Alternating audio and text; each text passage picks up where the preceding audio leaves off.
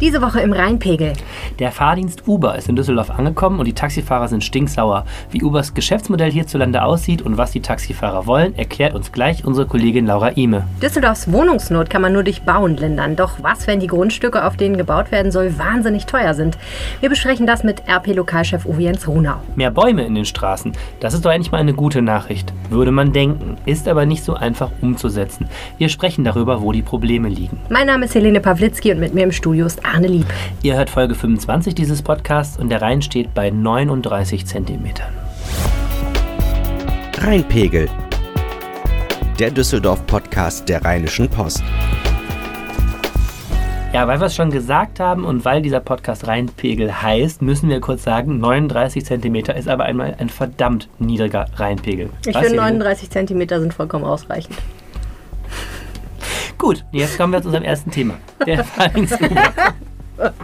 Laura ist auch schon hier. Herzlich willkommen zum Rheinpegel-Podcast. Wir sprechen jede Woche über alles, was in der Stadt wichtig ist. Hintergründe, Analysen und schmutzige Witze aus der Lokalredaktion der Rheinischen Post.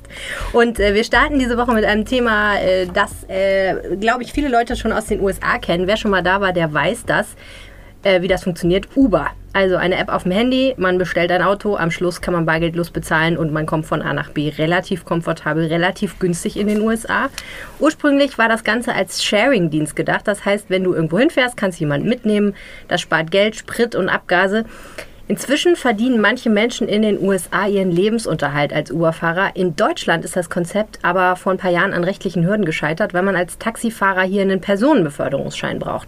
Jetzt ist Uber wieder da und zwar in Düsseldorf und das gefällt den Taxifahrern überhaupt gar nicht. Laura Ime, du hast in dieser Woche gecovert eine Demo von Taxifahrern in Düsseldorf. Äh, das hört sich erstmal schräg an. Wie lief denn das ab? Ähm, ja, das, äh, die Taxifahrer haben sich schon am Vormittag so ein bisschen formiert und untereinander so ein bisschen sich Bescheid gesagt, dass die sich um 14 Uhr treffen an der Messe und am Flughafen, also an zwei Orten. Und da sind dann ganz viele Taxis hingefahren. Und dann ja, sind sie auf vier Routen in die Innenstadt gefahren, und zwar mit dem Ziel Graf Adolf Platz. Dort nämlich am Graf Adolf Platz 15, also am GAP 15, das ähm, kennen ja viele, das ist dieses ganz große Hochhaus. Ähm, da soll Uber Räumlichkeiten haben, zumindest hängen da so Uber-Banner äh, in den Fenstern von so ein paar Etagen. Und ja, da haben sie dann ihre Taxis einfach auf die Straße gestellt, sind ausgestiegen und äh, ja, haben gerufen, dass Uber weg soll. Taxis auf die Straße gestellt hört sich nach Verkehrschaos an. Allerdings, denn also man kann sich das so vorstellen, das Ganze liegt zwischen 14 und 16 Uhr ab, also zur besten Berufsverkehrszeit und gerade so diese Achse aus dem Düsseldorfer Norden von, von Flughafen und Messe in die Stadt ist auch was, was stark genutzt wird. Dass, äh, der Graf Adolf Platz liegt genau da, wo man in den, eigentlich über mehrere Hauptachsen in den Süden der Stadt kommt, also wenn man wieder raus will auf der anderen Seite von Düsseldorf. Und ja, die Polizei hatte einiges damit zu tun, die Fahrer wieder dazu bewegen, wieder wegzufahren, weil nämlich auch die Polizei vorher gar nicht wusste, dass es eine Demo gibt. Also als Demonstration relativ wirkungsvoll, weil relativ viel Aufmerksamkeit und soweit ich weiß, hat sogar die Rheinbahn Schwierigkeiten bekommen, ne? Genau, weil über den Graf Adolf Platz halt auch ein paar Linien der Rheinbahn oberirdisch fahren und äh, ja, die konnten dann halt nicht fahren und auch die Rheinbahn sagt, wir wussten da nichts von. Wenn wir da was von gewusst hätten würden, hätten wir irgendwie wenn wir, wie wir das sonst bei Demos machen, irgendwelche Umleitungen oder Busse statt Bahnen oder sowas gemacht. Und sogar im Wehrhandtunnel haben Leute festgesteckt, haben wir erfahren. Was stört die Taxifahrer denn? Ähm, die Taxifahrer sind der Ansicht, dass ähm, Uber ein, ein neuer Konkurrent ist, der ihnen im Grunde das Geschäft kaputt macht. Äh, sie werfen dem Dumping vor, weil es mitunter einfach günstiger ist, mit Uber zu fahren, wohingegen aber die Taxipreise hier in Düsseldorf von der Stadt ja genau festgesetzt werden. Und ähm, das heißt, man hat da so ein bisschen eine günstigere Konkurrenz, das ist natürlich schlecht. Und äh, sie äh, werfen Uber auch vor, dass es sich nicht an Regeln hält, weil ähm, die Düsseldorfer Fahrzeuge, die sind ähm, nicht in Düsseldorf gemeldet, sondern äh, zu einem Teil in Viersen. Und ähm, es gibt so etwas, das heißt das so, ähm, die Rückkehrpflicht. Und die besagt, dass wenn man als Taxi irgendwie eine Fahrt gemacht hat, man hat einen Fahrgast irgendwo hingebracht, dann muss man zu seinem Stammsitz zurück. Würde bei den Viersenern bedeuten, dass sie äh, zurück nach Viersen müssten. Ne? Also ich fahre jetzt hier in Düsseldorf jemanden rum und dann muss ich nach Viersen und dann fahre ich wieder zurück. Ja, wäre komplett beknackt. So, und das machen die natürlich nicht. Und da sagen die, ja, das ist ja nicht rechtens. Das ist aber auch so ein bisschen eine schwierige Frage und so ein bisschen ein zweischneidiges äh, Schwert, weil ähm, so wie man das uns erklärt hat, ist das bei dieser Rückkehrpflicht halt aber auch so, dass wenn ich jetzt als Viersener Fahrer den Auftrag habe, als erstes jemanden zum Flughafen zu fahren und dann soll ich danach jemanden direkt zur Messe fahren. Also wenn ich mehrere Aufträge direkt hintereinander mache, dann greift diese Rückkehrpflicht wohl nicht. Also das ist so ein bisschen wieder die genaue rechtliche Lage Hm. ist, äh, das ist auch ein bisschen schwierig zu beurteilen und zu bewerten. Okay, es geht also um die Frage, welche Regeln sich Uber halten muss. Ne? Aber dieses Konzept, das die früher hatten, dass jeder im Grunde da losfahren kann, gibt es nicht mehr, oder? Nee, also die Fahrer, die da jetzt fahren, das sind auch schon welche, die das dürfen. Also das, diese, diese Fragen mit dem Personenbeförderungsschein ist äh, quasi... Die, Die haben einen. Die, genau. Das sind richtig professionelle Fahrer. Ja, Genau. ich habe mich eh schon die ganze Zeit eigentlich gefragt, was ist eigentlich jetzt der Sinn dieser ganzen Uber-Expansion nach Deutschland und nach Düsseldorf? Weil dieses ursprüngliche Ride-Sharing-Konzept, habe ich ja gerade schon e- gesagt, ist, glaube ich, in den USA auch nur noch so Mittel, weil das halt wirklich jetzt eigentlich so ein Gig-Economy ist, wo Leute mal eben nebenher was verdienen zu in den USA relativ fragwürdigen Bedingungen, weil ne, die sind halt keine ausgebildeten Fahrer und teilweise müssen die dann einfach sehr viel arbeiten für sehr wenig Geld. Aber in Deutschland ist das ja nicht so. Also in Deutschland ähm, sind das ja professionelle Fahrer und trotzdem ist einfach die Beförderung ein bisschen günstiger. Das haben wir ja schon getestet in der Rheinischen Post. Genau, und was ich so bei uns gelesen habe, wir hatten ein Interview mit dem Uber-Chef, das ist, dass die auch in, den, äh, in diesen Markt der Vermittlung wollen. Also es wird ja immer interessanter, jetzt äh, so der, der Mittler zu sein. Das ist, glaube ich, bei diesen Essensdiensten, ne? Lieferando oder Foodora oder so, äh, dass die Leute dann irgendwann nicht mehr bei ihrem Lieblingsitaliener sich die Pizza bestellen, sondern über so einen Dienst. Über Und das Portal gehen, ja. Mhm. Taxi ist ein riesengroßer Markt und man hat sich Düsseldorf auch deshalb ausgesucht, jetzt Uber, äh, weil Düsseldorf ein Riesenmarkt ist durch die vielen Taxifahrten zum Flughafen vor allen Dingen. Und das Interessante ist eben, wenn die Leute irgendwann aus dem Flieger steigen und sagen, ach ja, jetzt äh, Uber ich mir mal ein Fahrzeug oder so und äh, dann nicht mehr die Taxizentrale anrufen, dann ähm, wäre das die Möglichkeit für Uber, sich da den Ja. Markt zu sichern, egal mit welchen Partnern. Ich glaube, es geht sogar noch weiter. Ne? Also so wie ich die verstehe, wollen die ein richtiges Mobilitätsportal werden. Das heißt, du bist am Flughafen, du willst in die Innenstadt und du findest über diese App möglicherweise raus, wie du, auf welchem Wege du am schnellsten, am günstigsten, wie auch immer, in die Stadt kommst. Also ob es jetzt ein Auto ist, was du nimmst, äh, wenn du sagst, ich will besonders luxuriös reisen, bieten sie dir vielleicht ein, eine tolle Limousine an. Wenn du sagst, ich will es möglichst günstig haben, sagen sie hier um die Ecke kannst du ein Fahrrad mieten und all das kannst du darüber dann buchen. Wobei das auch nicht so ganz neu ist. Ne? Da gibt es, glaube ich, von, von Daimler schon eine Hm. App, äh, die habe ich auch mal auf dem Handy gehabt. Das ist echt ganz nett. Die sagt dann hier, kannst du Taxi nehmen, kannst zu Fuß gehen, kannst Bahn nehmen. Ehrlich so. gesagt, ich meine, ich habe Google Maps auf dem Handy. Die sagen mir im Prinzip genau dasselbe. Also ne, da, da kann ich auch abrufen, was ist die U-Bahn-Station und wie komme ich in die Stadt. Ich kann darüber kein Taxi buchen, glaube ich. Da werde ich dann auf mein Taxi verwiesen oder so. Aber ich kriege auch gesagt, wie lange dauert es mit dem Taxi, wie lange dauert es mit dem Auto, wie lange dauert es mit dem Fahrrad, wie kann ich zu Fuß laufen. Also im Grunde. Aber was ich ja nochmal einmal an dieser Stelle sagen muss, ich finde ja, so sehr ich die Taxifahrer ja verstehe mit ihren ganzen Kosten und Abschreibungen und so weiter, es ist auch einfach schweineteuer, Ja. in dieser Stadt Taxi zu fahren. Ne? Wenn du nicht gerade das äh, im Unternehmen einreichen kannst, also so die klassische Fahrt Flughafen zur Innenstadt oder sowas, die haben ja nochmal die Preise ganz schön angezogen, da bist du schnell über 30 Euro los. Ich finde, das ist auch echt toller Spaß. Gleichzeitig vermute ich, dass die Taxifahrer keine Milliardäre werden damit. Ja, ja, wohl wahr. Wahrscheinlich ist das einfach so teuer. Ja, aber das berührt, finde ich, auch so ein bisschen den Punkt. Ähm, ich ich bin auch nicht sicher, was ich von diesem Uber-Konzept halten soll, weil ich mir denke, wenn es jetzt viel günstiger ist als Taxis, dann wird das ja sicherlich nicht zulasten des Unternehmens gehen, sondern das wird zulasten der Fahrer gehen. Ne? Also kann ich mir eigentlich nicht Ja, anders ist dann vorstellen. halt die Frage, ob die Stadt da irgendwie mal gegenwirken muss, weil die Taxipreise sind, glaube ich, in den letzten Jahren, die werden von der Stadt festgesetzt und die sind in den letzten Jahren immer gestiegen. Und ähm, wenn du es aus Verbrauchersicht siehst, warum soll ich, also ich habe neulich für eine Fahrt von der Innenstadt nach Flingern 15 Euro bezahlt. Eine Fahrt von Uber und der, und der Taxifahrer ist die gleiche Strecke, die ich mit dem Auto fahren würde, gefahren. Also der ist mit mir nicht irgendwie doof gefahren oder so. Wenn ich jetzt sehe, Uber fährt von der Innenstadt zum Flughafen für 18 Euro. Das ist schon eine Ansage. Ne? Und wenn du es aus Verbrauchersicht siehst, warum solltest du den teureren Dienst in Anspruch nehmen, wenn du eine günstigere Alternative hast? Und da ist dann die Frage, ob man da nicht doch von Seiten der Stadt, ob man da nicht irgendwie eine Regel finden muss, es günstiger anzubieten. Ja, oder du musst halt entweder als die Taxifahrer oder die Stadt in irgendeiner Weise öffentlich kommunizieren, warum es sinnvoll ist, mehr zu bezahlen, weil dann Mhm. möglicherweise, was weiß ich, sozialverträglichere Beschäftigung oder sowas möglich ist. Oder Aber das findest finde ich erklären Uber die Taxifahrer nicht gut, oder das? Ja. Und was eben spannend ist, die Taxifahrer sagen ja auch, Uber ähm, wird nicht so billig bleiben, sondern die drücken jetzt mit viel Kapital im Hintergrund ähm, sich da in den Markt rein und, und, und versuchen natürlich, dass die Leute, es muss sich ja erstmal eine kritische Masse von Menschen diese App äh, aufs Handy ziehen, muss damit drei, vier Mal fahren und dann daran gewöhnt sein. Und dann könnte es natürlich auch sein, dass die Preise da wieder steigen, wenn es wirklich so ist, dass sich das nicht billiger bewerkstelligt. Was ich halt unterm Strich mega traurig eigentlich finde, wenn ich drüber nachdenke, ist eigentlich ist ja die Ursprungsidee, nämlich Ridesharing, eine total gute Sache, weil super viele Leute in dieser Stadt mit dem Auto unterwegs sind und warum sollen die nicht jemanden mitnehmen? Ähm, nur das wird halt in Deutschland verhindert, was ja mit Mitfahrgelegenheiten und so eine Geschichten über Langstrecke total gut geht, aber in kleinen Städten dann, also nicht in kleinen Städten, sondern in Städten generell aus irgendwelchen Gründen nicht mehr und zwar hauptsächlich, weil die Taxifahrer halt sagen, nein, das kommt nicht in die Tüte und dagegen Lobbyarbeit machen. Also andernfalls hätte das vielleicht schon geklappt. Ein Problem in Düsseldorf ist ja auch generell, dass der Taximarkt hier auch einfach so groß ist. Also wir haben halt auch unfassbar viele Taxis, die in einer Konkurrenz stehen. Eigentlich viel zu viele. Ähm, wer mal irgendwie so Samstagabends an der Heinrich-Allee gestanden hat, der sieht das. Da stehen Dutzende Taxis, die teilweise sogar auf den Fahrspuren stehen. Die normalen Autos, also gibt es auch regelmäßig irgendwie echte Verkehrsprobleme, weil es so viele Taxis gibt und weil ähm, viele halt zum Beispiel auch am Wochenende dann lieber das Angebot auch in Kauf nehmen und sagen, Mensch, ich habe hier tolle, inzwischen schon einige Nachtexpresse von der Rheinbahn. Äh, ne? Was aber stimmt, dieses Thema Mitfahren, kann man ja auch so ganz unkommerziell denken. Irgendwie macht man das als Nicht-Student nicht mehr, finde ich. Man könnte ja eigentlich viel mehr mal so Ich nehme mitfahren. ab und zu noch mal jemanden mit.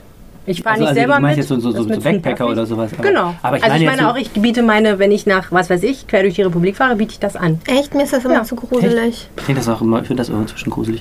Und vor allen Dingen, Ich denke denk- immer, da, da steigt ein Axtmörder bei auch mir so, zu. im, auch so im Berufsverkehr, wenn du mal rechnest, hier die 300.000 Einpendler jeden Morgen, ja, wenn die alle Ja. einen mitnehmen würden, wären es die Hälfte der Autos. Da gibt es ja auch irgendwelche Portale, aber so richtig durchsetzen Ja. tut sich ja, das ja, nicht. Irgendwie sowas wie. Blablacar oder sowas. Ja, es gibt auch noch so oder? offizielle Die Berufspendlerportale. machen, die machen doch immer Werbung auf diesen Stautafeln, Pendlerportal. Aber das ist halt das Problem. Es heißt halt Individualverkehr aus einem Grund. Weil du einfach losfahren kannst, wann du Bock hast. Und nicht, wann der Typ, den du mitnimmst, ja, endlich seinen den, Kaffee ich gekauft hätte hat. Angst vor dem Smalltalk. Es ist halt, ja, weil es ist, glaube ich, auch Bequemlichkeit. Wenn du morgens halb verschlafen Ja. zur Arbeit fährst und denkst, jetzt erwartet mich ein Arbeitstag voller Eindrücke und Menschen, die mit mir sprechen, möchte ich vielleicht diese 20 Minuten im Auto Nutzen. einfach nochmal meine Ruhe Möchte ich einfach haben. nutzen, um richtig laut Musik zu hören.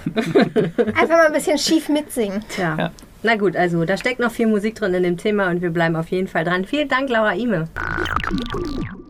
Wir sind nochmal ins Studio gekommen, weil sich, nachdem wir den Podcast heute aufgezeichnet haben, in Sachen Uber nochmal was Neues ergeben hat, was wir euch unbedingt erzählen wollen.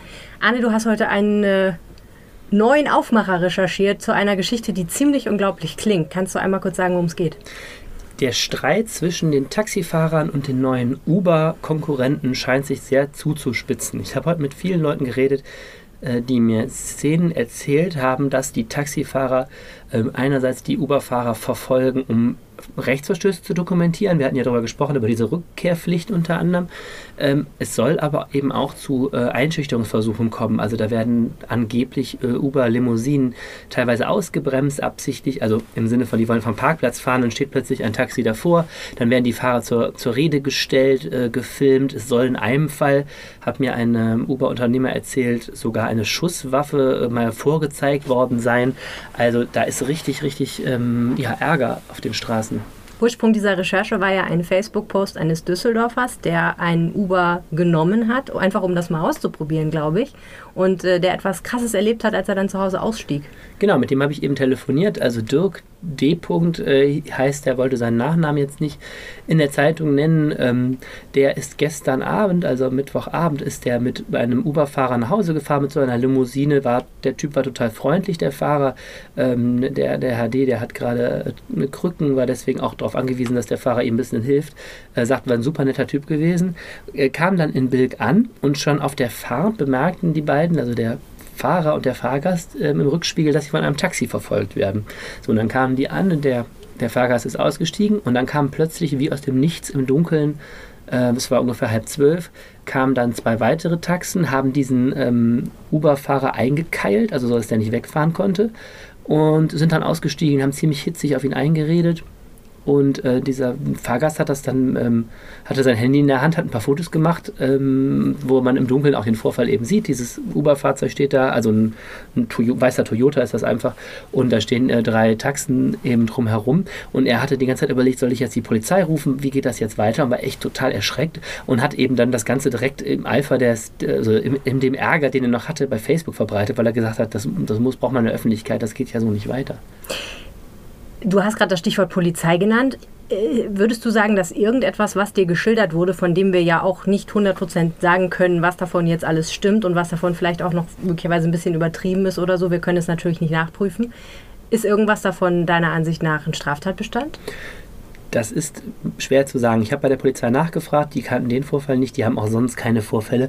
Wobei man auch eben sagen muss, die Düsseldorfer Polizei hat jetzt auch kein Register, das heißt Uber oder Taxi oder so. man müsste natürlich jetzt jeden einzelnen Vorfall erstmal da einzeln nachfragen. Ne?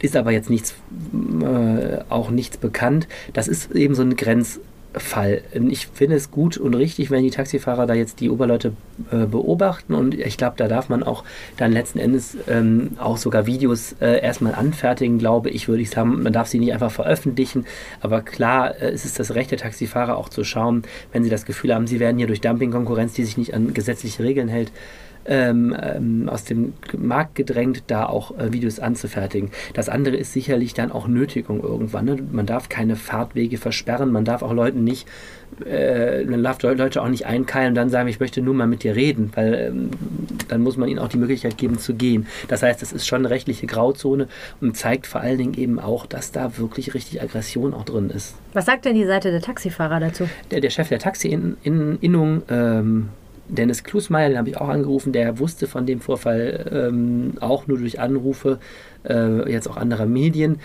Der sagte, er will sich erstmal in Ruhe eine Meinung bilden, kann natürlich zu dem Einzelfall jetzt auch nichts sagen, sagte eben das auch nochmal, dass es erstmal zulässig ist, mit denen zu reden und es ist auch zulässig, also mit den Uber-Fahrern und auch zulässig, die, ähm, die zu verfolgen, im Sinne von äh, zu verfolgen, ob die alles richtig machen. Denn er sagt, die haben schon den Eindruck bei der Taxi-Innung, dass da absichtlich gerade diese Rückkehrpflicht missachtet wird. Und wir haben eben darüber gesprochen, dieser Taximarkt ist streng reguliert. Und wenn sich die Taxifahrer an Regeln zu halten haben, müssen das Konkurrenten auch. Ähm, nichts hat er jetzt erstmal dazu gesagt zu der anderen Seite, denn natürlich äh, geht es ja nicht an in Düsseldorf, dass dann eben Uber-Fahrer, die ja zunächst einmal nichts Verbotenes tun, dann jetzt hier massiv äh, unter Druck gesetzt werden. Okay, wir bleiben dran. Verkehr in dieser Stadt ist das eine große Thema. Das andere große Thema ist Wohnen. Es gibt nicht genug neue Wohnungen in Düsseldorf und es gibt zu wenig preiswerten Wohnraum. Dagegen hilft nur Bauen, Bauen. Und bauen. Und bauen. Das Problem ist, die Flächen, auf denen gebaut wird, sind heiß begehrt und werden dementsprechend teuer verkauft. Und die Frage ist, können darauf dann überhaupt noch günstige Wohnungen entstehen? Ein nicht ganz unkompliziertes Thema, das ich mal versucht habe, mir erklären zu lassen von unserem begnadeten Lokalchef Uwe Jens Runau. Wenn so eine große Fläche verkauft wird, Uwe Jens Runau, auf der Wohnungen entwickelt werden sollen, wie läuft das ab? Das hat sich ein bisschen geändert, weil Düsseldorf so ein interessanter Markt geworden ist.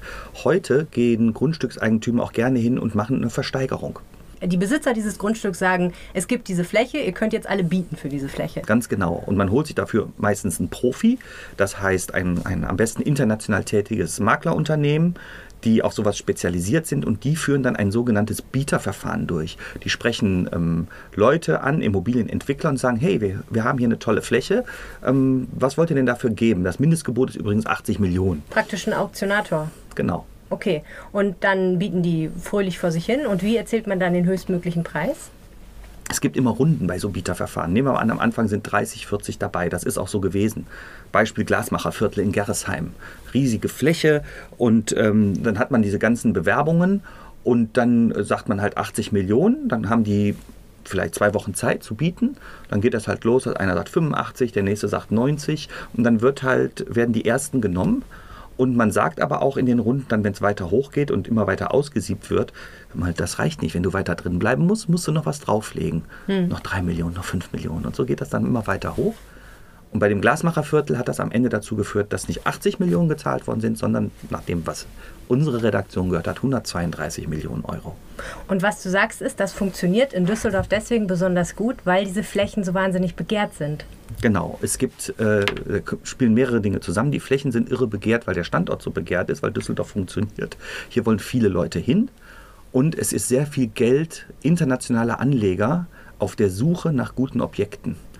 Und deswegen werden teils horrende Summen gezahlt. Düsseldorf ist noch nicht mal ganz vorne, sondern Hamburg und München und Berlin sind noch viel begehrter. Und das sind irre Preise, die gezahlt werden. Und die Leute sagen dann zu ihrer Zentrale in Amerika oder Israel oder sonst wo, wir haben ein tolles Projekt in Deutschland gesichert.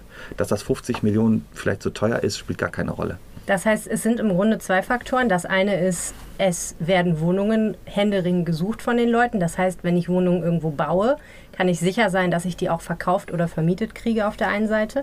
Und auf der anderen Seite wissen die Leute nicht, wohin mit ihren Millionen, weil es im Moment nicht besonders viel Geld von den Banken also gibt. Es, ist, äh, es gibt nicht genug Rendite, wenn du in Aktien Genau. oder so investierst. Genau, das ist dieses Betongold und Düsseldorf gilt als sicherer, sicher, äh, Deutschland, aber speziell auch so Städte wie Düsseldorf gelten eben als so sichere Häfen für das Geld. Da weiß man, dass man auf 30 Jahre auch die Sachen vermietet äh, dann hat. Und deswegen wird das ja auch hinterher oft weiter nochmal oder in, in Teilen werden so Wohngebiete weiter veräußert an Anleger ähm, von so, was weiß ich, Ärzte- und Apothekerbank, Pensionsfonds ähm, etc. Die kaufen das dann wieder, weil sie auch sagen, da ist das Geld jetzt, die Ruhegelder von unseren Anlegern, von den Arbeitnehmern, äh, sind da gut angelegt und sich, sind sicher. Weil sicher ist, dass man da auch was rausbekommt und das äh, nicht Genau. am Wert verliert irgendwann. Genau. Du hast gerade das Glasmacherviertel in Gerresheim schon angesprochen. Ähm, was betrifft das noch konkret in Düsseldorf, diese Problematik? Aktuell äh, gab es drei Bieterverfahren oder gibt es drei Bieterverfahren. Also das eine ist abgeschlossen, das ist das Glasmacherviertel, hat man gerade schon drüber gesprochen. Ganz interessant da übrigens, ähm, das hat gekauft Black Capital und das ist die Firma, die das Grafental auch entwickelt. Das kennt man ja hinterm Staufenplatz oder hinter der Metro. Dann gibt es ein Areal am Albertussee, das äh, frühere Horten-Hauptverwaltung, deswegen gehört es auch der Metro. Und die Metro hat das selber ähm, durchgeführt, dieses Bieterverfahren. Da soll die Pandion aus Köln bauen. Die hat auch schon mehrere Sachen in Düsseldorf gemacht, unter anderem zwei so Wohntürme da an der Toulouser Allee. Und das dritte Gelände, da läuft das Bieterverfahren gerade, zweite Runde. Und das soll bis Jahresende abgeschlossen sein, ist ein ganz großes Areal in Benrath an der Hildener Straße. Da war früher mal ein Stahlwerk. ThyssenKrupp Nirosta ist das Stichwort. Und da ist man im zweiten, in der zweiten Runde schon bei 100 Millionen. Also das sind alles Flächen, die sehr, sehr teuer verkauft werden und darauf sollen neue Wohnungen, neue Häuser entstehen, die dann später vermietet Genau. und verkauft werden. Ja.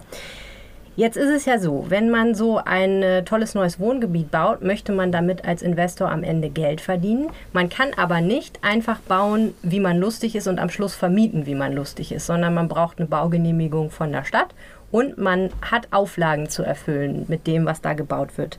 Äh, Die Stadt hat das sogenannte Handlungskonzept Wohnen irgendwann eingeführt. Kannst du mal erklären, was das ist?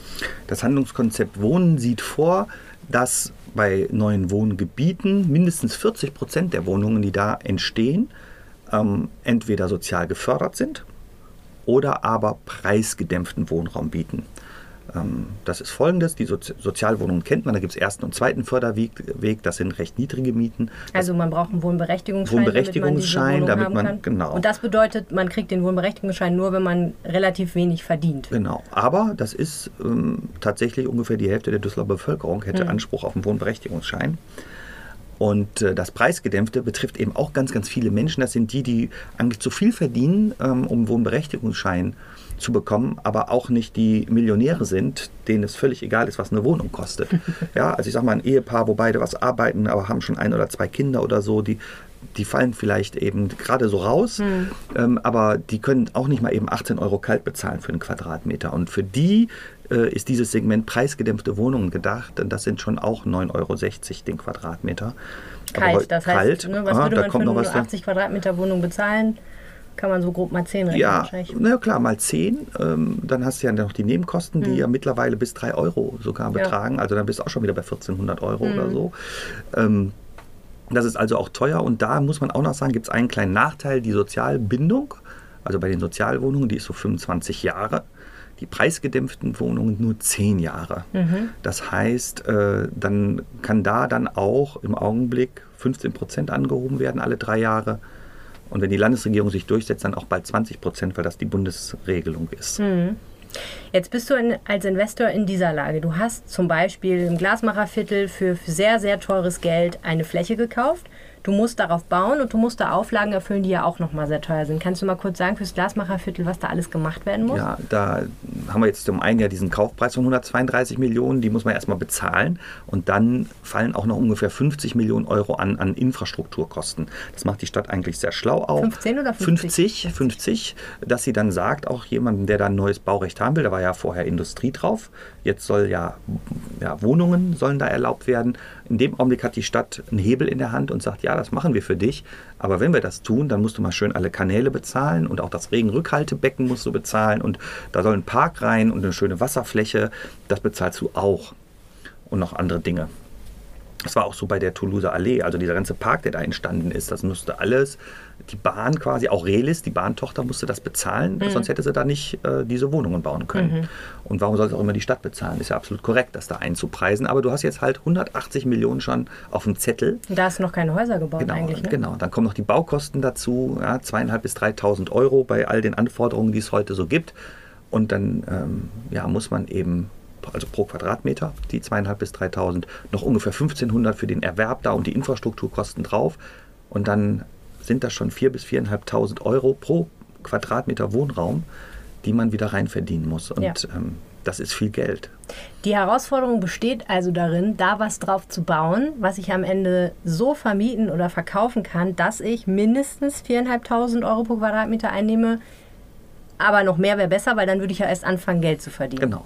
Okay, jetzt ist es ja so, du hast ja gerade gesagt, das Preisgedämpfte, das ist in zehn Jahren vorbei. Das heißt, dann könnte ich die Wohnung auch theoretisch teurer vermieten. Aber so oder so läuft ja, ist ja die Lebensdauer so eines Wohnviertels relativ lang. Das heißt, ich habe eine relativ lange Zeit, in der ich dieses Geld Und verdienen Mhm. ich habe noch kann. 60 Prozent andere Wohnungen, die ich teurer machen kann. Ja.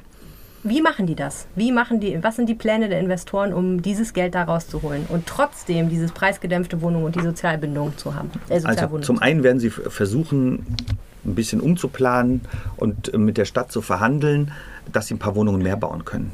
So, das darf, aber das läuft auch schon. Das weiß ich, dass beim, beim Glasmacherviertel entsprechende Verhandlungen laufen.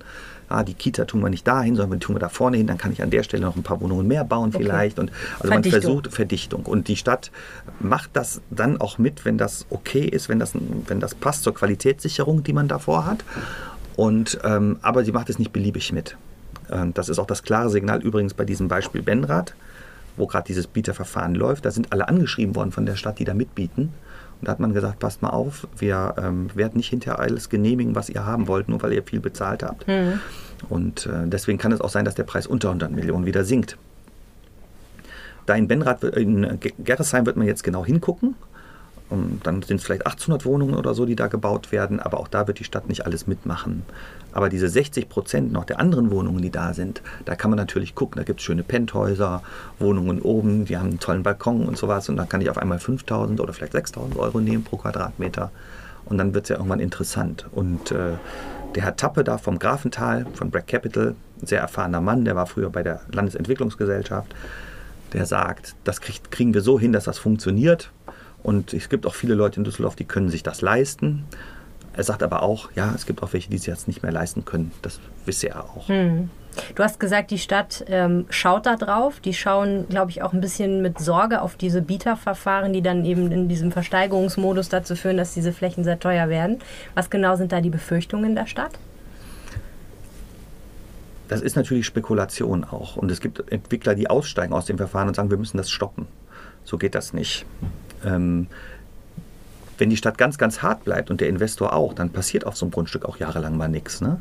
Und Düsseldorf will aber den neuen Wohnraum haben. Das würde heißen, der Investor hat sehr viel für die Fläche bezahlt und die Stadt sagt aber, sorry, aber wir erlauben dir jetzt nicht, hier nicht die Kanäle und die schöne Seefläche zu bauen und außerdem alles mega dicht zu bauen. Genau. Du musst das so machen, wie wir das vorher mal besprochen hatten. Und dann sagt der Investor, okay, aber dann kann ich nicht mehr so gut damit Geld verdienen, weil ich habe schon so Genau. viel investiert. Genau. Okay. Und das ist jetzt genau der Zielkonflikt, der da entsteht. Bis wo geht die Stadt mit und wo sagt sie Stopp? Das wird jetzt die spannende Frage in den nächsten Monaten. Das ist auch deswegen ja spannend, weil die Stadt ja unter immensem politischem Druck steht, ne? weil dieses Wohnthema so mega wichtig ist. Kommunalwahlen 2020 und so. Das Thema Wohnen wird garantiert das Thema sein. Genau. Das heißt, die müssen ja auch dafür sorgen, dass gebaut wird, oder? Richtig.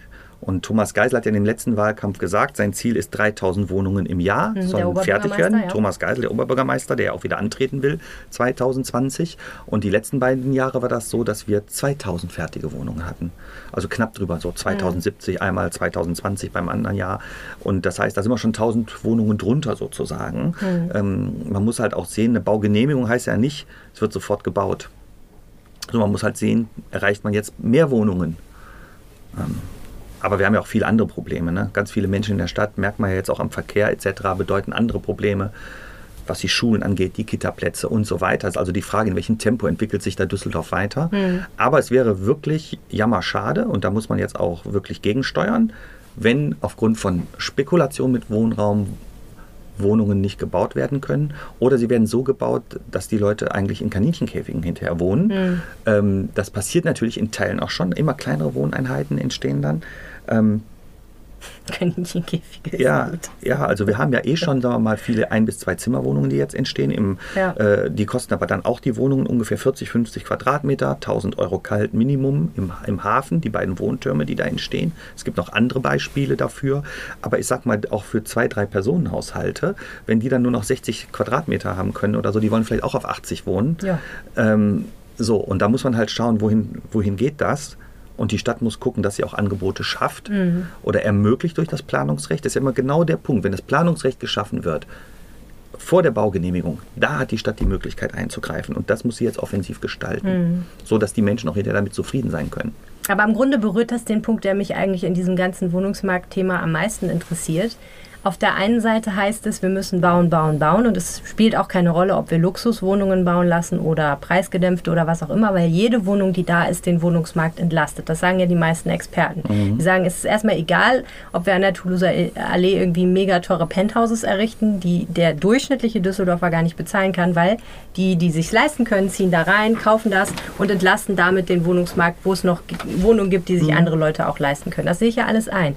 Aber die Frage ist ja trotzdem, wenn wir bauen, bauen, bauen, ein bisschen muss man ja auch gucken, was baut man und wie baut man es. Also ist es am Ende ein Viertel, wo kein Leben drin ist, wo die Leute in Wohnungen wohnen, in die man vielleicht, wenn dieser ganze Druck irgendwann mal nachlässt, wenn in zehn Jahren vielleicht diese Wohnungskrise ein bisschen abgeschwächt ist, weil die Leute wieder aufs Land ziehen aus Gründen, ähm, ob die Leute da dann noch wohnen wollen oder ob man dann so Leerstände und irgendwelche Ghettobildungen hat sozusagen. Das wird jetzt wahrscheinlich nicht bei Das diesen ist, Wohnungen passieren. Ja, aber es ist das genau ist so ein Punkt, der die Planungsdezernentin umtreibt, die Mhm. Frau Zuschke, die auch beispielsweise mit Blick auf die Hotels sagt, die ja jetzt äh, an jeder Ecke entstehen. Ähm, wie bauen wir denn die Hotels? Was ist, wenn wir mal nicht mehr so viele Hotelzimmer brauchen? Ja. Ähm, das ist ja wirklich irre. Ne? Im Augenblick sind 25 Hotels so in der Planung, Mhm. die jetzt hier neu entstehen. Ne? Nochmal mehr als 2000 Betten, Mhm. glaube ich, oder noch mehr. Also jedenfalls irre. Äh, an, der, an der Moskauer Straße gibt es eine aktuelle Planung für zwei Hotels. Das ist hinterm Bahnhof da. Mhm. EAZ-Gelände. 800 Wohnungen in einem, äh, 800 Zimmer in einem Hotel, Mhm. 400 in dem anderen. Nur da an dem Standort. Und da sagt sie auch, sollen wir die Hotels nicht so planen, dass man sie hinterher vielleicht auch als Studentenwohnungen benutzen kann, wenn man die nicht mehr ähm, benötigt als Hotels. Und das ist auch das sehr Wichtige, was, dass man, was man machen muss mit Blick auf diese äh, andere Frage beim Wohnen. Äh, wir müssen die Sachen so bauen, dass sie hinterher auch anders nutzbar sind. Und man muss auch Viertel so bauen, dass sie belebt sind. Ich glaube, das ist ganz klar. Also da gehören die Kitas dazu. Da- Das ist auch so. Es werden überall Kitas mitgebaut. Es wird äh, Handel für die Nahversorgung ähm, ermöglicht. Irgendwelche Ghettos braucht kein Mensch. Vielen Dank, Uwe Jens Runo. Sehr gerne. Wohnen ist ja auch das Thema, was Laura ihm im Moment tierisch bewegt, ne? Genau. Warum? Ähm, weil wir gerade seit September mit äh, dem Recherchenetzwerk Korrektiv das Projekt Wem gehört Düsseldorf äh, ja, hier in Düsseldorf machen. Und ähm, da wollen wir tatsächlich mehr über den Wohnungsmarkt und mehr über die Eigentümerstruktur herausfinden. Und gerade sind wir da in einer ja, relativ wichtigen Phase des Projekts angekommen, nämlich ähm, die Düsseldorfer können aktuell bei uns mitrecherchieren und uns äh, mitteilen, wer der Eigentümer ihrer Wohnung ist. Oder wenn sie es äh, nicht wissen, dann äh, können sie uns das auch sagen und dann finden wir das zusammen raus. Genau, also liebe Freunde, einmal mitmachen unter wem-gehört-düsseldorf.de und wenn ihr Fragen habt, könnt ihr gerne an Laura E-Mail schreiben. Die äh, E-Mail-Adresse findet ihr auf dieser Seite.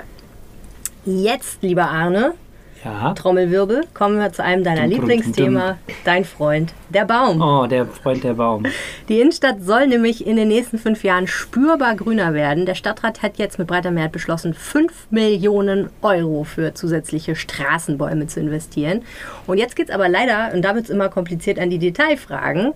Welche Bäume werden gepflanzt und wohin? Was steht denn überhaupt schon fest, Anne? Was, äh, wie läuft das Ganze ab? Was muss passieren, bevor so ein Baum endlich irgendwo steht am Straßenrand? Ja, ganz einfach. Natürlich brauchen wir erstmal ein Konzept. Du musst einmal einen Arbeitskreis Also es ist schon vor Jahren ein Konzept in Auftrag gegeben worden, das hatte den vielversprechenden Titel 1000 Bäume Programm. Und äh, die, die Idee war, das Gartenamt zu beauftragen, das dann seinerseits auch wieder ein äh, externes Büro beauftragt hat, mit der Fragestellung, wenn wir in Düsseldorf 1000 neue Bäume pflanzen würden, wohin wäre das denn klug? Und dann, äh, das war echt ganz interessant, diese Vorarbeit. Dann hat dieses dieses äh, Büro sich die ganze Stadt mal angeschaut und nach verschiedenen Kriterien, darunter zum Beispiel, wo ist die Bevölkerungsdichte besonders eng, wo ist besonders viel Verkehr, interessanterweise auch soziale Faktoren, ähm, hohe Arbeitslosigkeit, hoher ähm, Ausländeranteil, das sind so Faktoren, die darauf hindeuten, dass das eine relativ ähm, belastete Wohngegend ist. Und so hat man dann also eine Stadtkarte gezeichnet und mit, ich glaube, acht Kriterien waren das und hat ein paar Stadtteile herausgefunden, wo alle acht zutreffen und dann geht das so nach unten weiter. Wenn du so auf die Karte guckst, ähm, natürlich ist der Innenstadtraum, also wirklich die Mitte von Düsseldorf, dabei und dann geht es in den Süden, da sind so ein paar Stadtteile dabei, Reisholz und Hasselt und witzigerweise Herd ist auch dabei, äh, hatte ich gar nicht so auf der Liste. Weil es ja nicht so viele gibt. Oder die da dringend Nee, weil es genau, weil, weil es ja genau, eben weil es weil das Stadtteile sind, äh, bei denen es insgesamt wenig Grün gibt, aber gute Gründe dafür mehr Grün zu schaffen. Und wir haben es diesen Sommer ja auch mehrfach besprochen. äh, Klimawandel ist so ein Stichpunkt, was ja natürlich nochmal jetzt stärker als vor drei, vier Jahren die politische Diskussion bestimmt. Düsseldorf will sich auf den Klimawandel einstellen. Das bedeutet vor allen Dingen auch, dass man ähm, keine Betonwüsten schafft oder Asphaltwüsten, sondern eben sogenannte Verschattung schafft, also Bäume. Denn wir haben es in den letzten ähm, Monaten ja ähm, hautnah miterlebt, dort wo kein Grün ist und die Sonne so richtig reinknallt. Ähm, mir, ich, mir ist in Erinnerung geblieben, die Automeile am Höherweg, die ist nämlich in dieser städtischen Karte ganz knallrot. Äh, da wird es auch einfach verdammt heiß. Und da ich da im Sommer versucht habe, mir ein Auto zu kaufen, als es so heiß war, habe ich dann auch, als ich durchging, gedacht, stimmt einfach auch. so treffen sich Politik und echtes Leben. Laura und ich lachen deshalb, weil äh, Arne in der Zeit bei jedem Thema das Wort Auto einflechten schafft. So Ja, eins bald flechten hab ich eins. Ja, bald hast du eins. Wir freuen uns alle auf den Tag, Ja. wo das nicht mehr. Ich nehme euch mal mit. Oh ja, und wir machen Du Spritz. Mein. Uber, mein Uber-Pop. Sehr gut. Das immer. arbeitet noch nebenher als Uberfahrer. Du an sich, ich glaube, da lernt man viele interessante Menschen kennen. Da kommen bestimmt viele gute Geschichten bei rum. Kommt Arne jeden Tag morgens in die Redaktion und sagt, ich habe zwar nicht geschlafen, aber ich habe drei gute Der Geschichten. Taxireporter, das genau, könnte eine der Marke werden. Taxireporter. Aber ich wollte eigentlich mit euch über Bäume Ja, reden. ich wollte eigentlich fragen, das ist ja alles gut und schön, aber wo sollen die blöden Bäume denn hin? Da ist doch gar kein Platz. Ja, da habe ich dann auch irgendwie sehr lachen müssen, weil äh, wir hatten eben über das Thema Wohnen ja auch gesprochen. Da hast du gesagt, Wohnen ist so teuer, weil es keinen Platz gibt. Äh, wir haben vor zwei Wochen mal über Radständer gesprochen. Da hieß es, ja, Radständer aufzubauen ist so schwierig, weil es keinen Platz gibt. Und in der Tat ist es so. Bäume pflanzen ist auch sehr schwierig, weil es ja in Düsseldorf überhaupt keinen Platz gibt. Eine verdammt kleine Stadt einfach. Verdammt kleine Stadt. Und äh, natürlich ist es so. Atmen geht nicht, weil Düsseldorf ist. Ja, hat richtig. Platz. Essen geht nicht, wir haben einfach keinen Platz. So, Genau, so ist es. Entschuldigung. Nee, natürlich ist es so, ähm, dass ähm, das Pflanzen von Bäumen in Wäldern relativ einfach ist. Da ist irgendwie immer noch Platz für einen Baum. Aber wenn du jetzt eine besonders belastete Straße nimmst, dann kannst du zwar das tun, was das Gartenamt getan hat, nämlich sagen, alle 50 Meter muss er rechnerisch ein Baum stehen. Wenn du dann aber durchgehst, musst du erstmal auch einen Platz finden. Und das ist ein sehr lustiges Verfahren, was jetzt beginnt. Das Gartenamt hat nämlich so eine lange Checkliste, also die gehen da durch und sagen, hier wäre jetzt ein Baum sinnvoll. Und dann musst du prüfen, sind da ähm, Wasserleitungen im Boden, äh, Gasleitung, Elektroleitung. Du musst die Feuerwehr fragen, wenn da jetzt ein Baum steht, könnt ihr eigentlich noch löschen, wenn es da brennt. Äh, Steht da ein Fahrradständer im Weg? steht ein Fahrradständer im Weg. So, dann äh, musst du gucken, ähm, das ist auch sehr witzig, in Düsseldorf gibt es also eine Liste von sogenannten Zukunftsbäumen. Das ist also nach diesem Orkan Ela entstanden, weil man festgestellt hat, es gibt eben Baumarten, die haben diese Tendenz, wenn Wind kommt, einfach umzufallen. Das ist dann auch doof. Und Oder die kommen mit Hitze nicht. oder die klar. kommen mit Hitze nicht klar. Und in diesem Zukunftsbaumkonzept, also einerseits müssen die robust sein, die Bäume. Es werden aber gerade auch gerne Bäume genommen, die keine so hohe Krone haben, weil der Baum als solcher neigt ja je nach äh, Rasse, nach Art, neigt er ja zum Aus. Ähm, ladenden Kronen bilden, so und dann hast du direkt die ganzen Anwohner an der Hacke, weil ne, wer will schon einen Baum vor der Tür, wenn er dann hinterher nicht mehr ähm, keine Sonne mehr im Wohnzimmer hat. nur im Du- Du- so, das heißt, du willst also, musst also noch einen Baum auswählen, der möglichst so schmale Krone hat, wo die Rheinbahn ihre Oberleitung weiter benutzen können und so weiter. Und dann muss, muss was dann auch immer Wohl und Wehe der Demokratie ist, muss jeder Baumstandort noch mit der äh, Standort noch mit der zuständigen Bezirksvertretung besprochen werden. Das heißt, Oh es gibt also das Bezirksparlament, das auch noch sagen kann, ja oder nein. Und jetzt wird es richtig heikel. Es könnte ja sogar passieren, dass ein Baum auf einem Autoparkplatz gepflanzt wird. Spätestens da muss Hand aufs Herz, wie viel Oh Klimaanpassung will man wirklich, wenn man danach sein SUV nicht mehr parken kann. Ne? Abgefahren. Ich meine, das ist, ich denke ja oft, schön, dass es bei uns in Deutschland alles so super funktioniert und nicht einfach irgendwelche Brücken einstürzen wie in Italien oder so. Aber das ist eben die Kehrseite der Medaille, ne? Bevor du einen verdammten Baum pflanzen kannst, musst du erstmal ein zehnjähriges Planverfahren irgendwie Aber es ist anstrengen. lustigerweise jetzt Wir wirklich werden so. schon von der Nordsee überschwemmt, weil der Klimawandel so weit ist, aber dann haben wir inzwischen so ein paar Rhododendron. Aber die Bezirksvertretung Sieben hat so immer mit noch so einer hohen Krone, deswegen ragen die nicht über den Meeresspiegel hinaus. Bezirksvertretung Sieben hat immer noch Beratungsbedarf angemeldet wegen der drei neuen Bäume, die gepflanzt werden sollen, weil die Nordsee hier steht. treffen so. sich dann im Schlauchboot. Sind die überhaupt salzwasserfest? Jedenfalls ist das Lustige jetzt, also du kannst rechnen, ein Straßenbaum ist also auch ein ziemlich teures Objekt, der kostet 5000 Euro. Und zwar nicht der Baum, sondern du musst eine Grube graben, du musst sie mit einem speziellen Substrat füllen. Du musst sie einpflanzen, du musst so einen Ständer da drum machen, dass das Ding nicht direkt umfällt. Und dann musst du ihn vor allem drei Jahre lang richtig aufpäppeln, weil der Baum als solcher natürlich sich im Wald wohler fühlt. Ja, und finde es auch nicht so deswegen, gut, irgendwie da am Windrohrplatz zu stehen. genau, muss er Keiner dann hat ihn gefragt, ob er ein Straßenbaum Niemand. werden möchte. Das heißt, du kannst rechnen, 5000 Euro wären also 1000 Bäume bei 5 Millionen Euro. Teilweise werden aber keine neuen gepflanzt, sondern ähm, kränkelnde Bäume aufgepäppelt. Aber das Lustige ist eben, in, dass die Frage momentan nicht ist, gibt es das Geld, das hat die Politik entschieden, sondern die Frage ist, kann man das Geld überhaupt so schnell verpflanzen? Denn jetzt muss erstmal richtig äh, Vorarbeit geleistet werden, damit wir also an Baumstandorte kommen und uns irgendwann über so neuen Grünfreunde bei uns in der Straße freuen können. Das ist so traurig, oder? Das ist insane. Das ist einfach ein bisschen Das ist crazy. total verrückt. Aber ist auch witzig. Aber ich, also ich verstehe, warum du es lustig findest, aber du hast recht, ich finde es auch traurig. Aber ich habe die Aber es ideale so. Lösung. Wir pflanzen Palmen. Die sind hoch. Es gibt Kokosnüsse. Und sie sind ist eine hitzeresistent. gute Idee. Nein. Palmen sind hässlich und stachelig. Und die Kokosnüsse fallen runter und erschlagen Menschen. Kein Witz. Man kann sterben, wenn einem eine Kokosnuss aus 12 Meter Höhe in den, in den Kopf fällt. Aber das wäre doch cool, so ein Düsseldorfer Alleinstellungsmerkmal. Die Kalkumer Kokosnüsse oder so kann man das dann Ich vermarkten. enttäusche euch sehr ungern, aber so weit ist der Klimawandel jetzt auch noch nicht, dass das funktionieren würde. Die Kokosnussindustrie Düsseldorfs. Aber was, mich ja, was mir ja viel mehr Sorgen macht als äh, die Kokosnüsse, ist ja für mich als bald neu Autobesitzer wieder. ähm, es gab ja letzte Woche vom Bundesumweltamt auch so einen so einen Vorstoß zu sagen, der Verkehrsteilnehmer, der wirklich leidet, ist ja der Fußgänger. Und eigentlich müsste man viel mehr Platz für Fußgänger schaffen und dazu müssten Autoparkplätze wegfallen.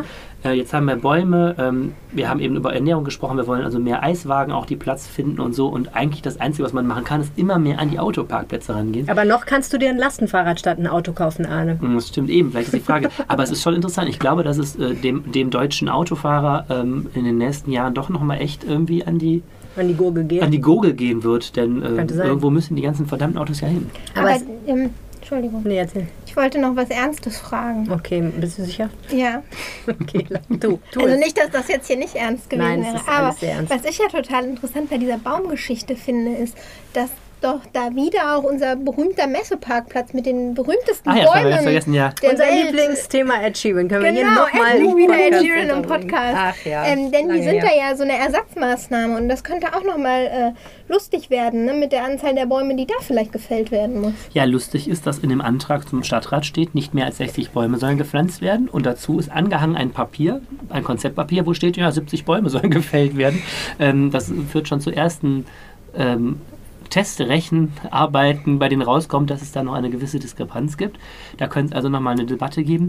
Moment, das Ansonsten- habe ich nicht verstanden. Naja, also der Stadtrat hat entschieden, es sollen nicht mehr als 60 Bäume gepflanzt werden. So, und Gefällt an werden. Äh, Entschuldigung, gef gefällt, Ah, gefällt. Okay, dann hast du dich vorhin versprochen. Also 60 Bäume als Ersatzmaßnahme für die, die. Nein, nein, nein, pass auf. Um, damit Ed Sheeran irgendwann das spielen kann, müssen 60 Bäume höchstens gefällt werden. Ja. Das waren ja mal mehr als 100. Richtig. Jetzt hat der Stadtrat gesagt, aus ökologischen Gründen nicht mehr als 60. So, der Stadtrat hat das entschieden und vor der Abstimmung haben, hat jedes Stadtratsmitglied ein erstes Konzept bekommen, so soll diese Open-Air-Fläche aussehen. Das ist verfasst worden von der städtischen Tochter D-Live, die das Ding auch betreiben wird. So, und in diesem Papier steht drin, wir rechnen mit 70 gefällten Bäumen. Also 70 minus 60 sind 10. Ja, so, und das kann schon ein Problem werden. Das ist eine Diskrepanz. Das ist die Diskrepanz, die du ansprachst. Ja. genau. Oh Mann, also ich sehe schon, wir werden nochmal über Ed Sheeran sprechen in diesem Podcast. Oder Unbedingt, zumindest immer über diese wieder. wunderbare Open-Air-Fläche. Ich glaube auch nicht, dass Ed Sheeran nochmal Ich wiederkommt. glaube, Ed Sheeran in Düsseldorf Trauma. Der Zug ist abgefahren. Und am Steuersitz sitzt ein rothaariger Maschinist, der sagt, auf nach Sibirien. Ich habe diese Metapher ein bisschen übertrieben jetzt, aber ja, Möglicherweise. passiert im Rheinpegel. Das war der Podcast für diese Woche. Nächste Woche hört ihr wieder Analysen und Hintergründe zu den wichtigsten Themen aus Düsseldorf. Und wenn euch bis dahin langweilig wird, dann geht doch mal in eure Podcast-App und abonniert den Podcast und unterlasst uns ein paar Sterne oder auch ein paar Sätze zur Bewertung. Wir freuen uns darüber sehr, weil dann dieser Podcast auch anderen Menschen empfohlen wird, die irgendwie dieses, das Thema suchen oder so einen Podcast mal suchen, den sie mal gut abonnieren und sich anhören können. Also das freut uns doll. Ihr könnt uns auch schreiben an düsseldorf.rheinische-post.de betreff Rheinpegel, wenn ihr irgendwas auf dem Herzen habt oder uns erzählen wollt, dass wir uns mal ein bisschen mehr konzentrieren wollen und nicht so viele dumme Witze machen sollen. Oder ihr könnt uns über unsere Facebook-Seite schreiben, RP Düsseldorf.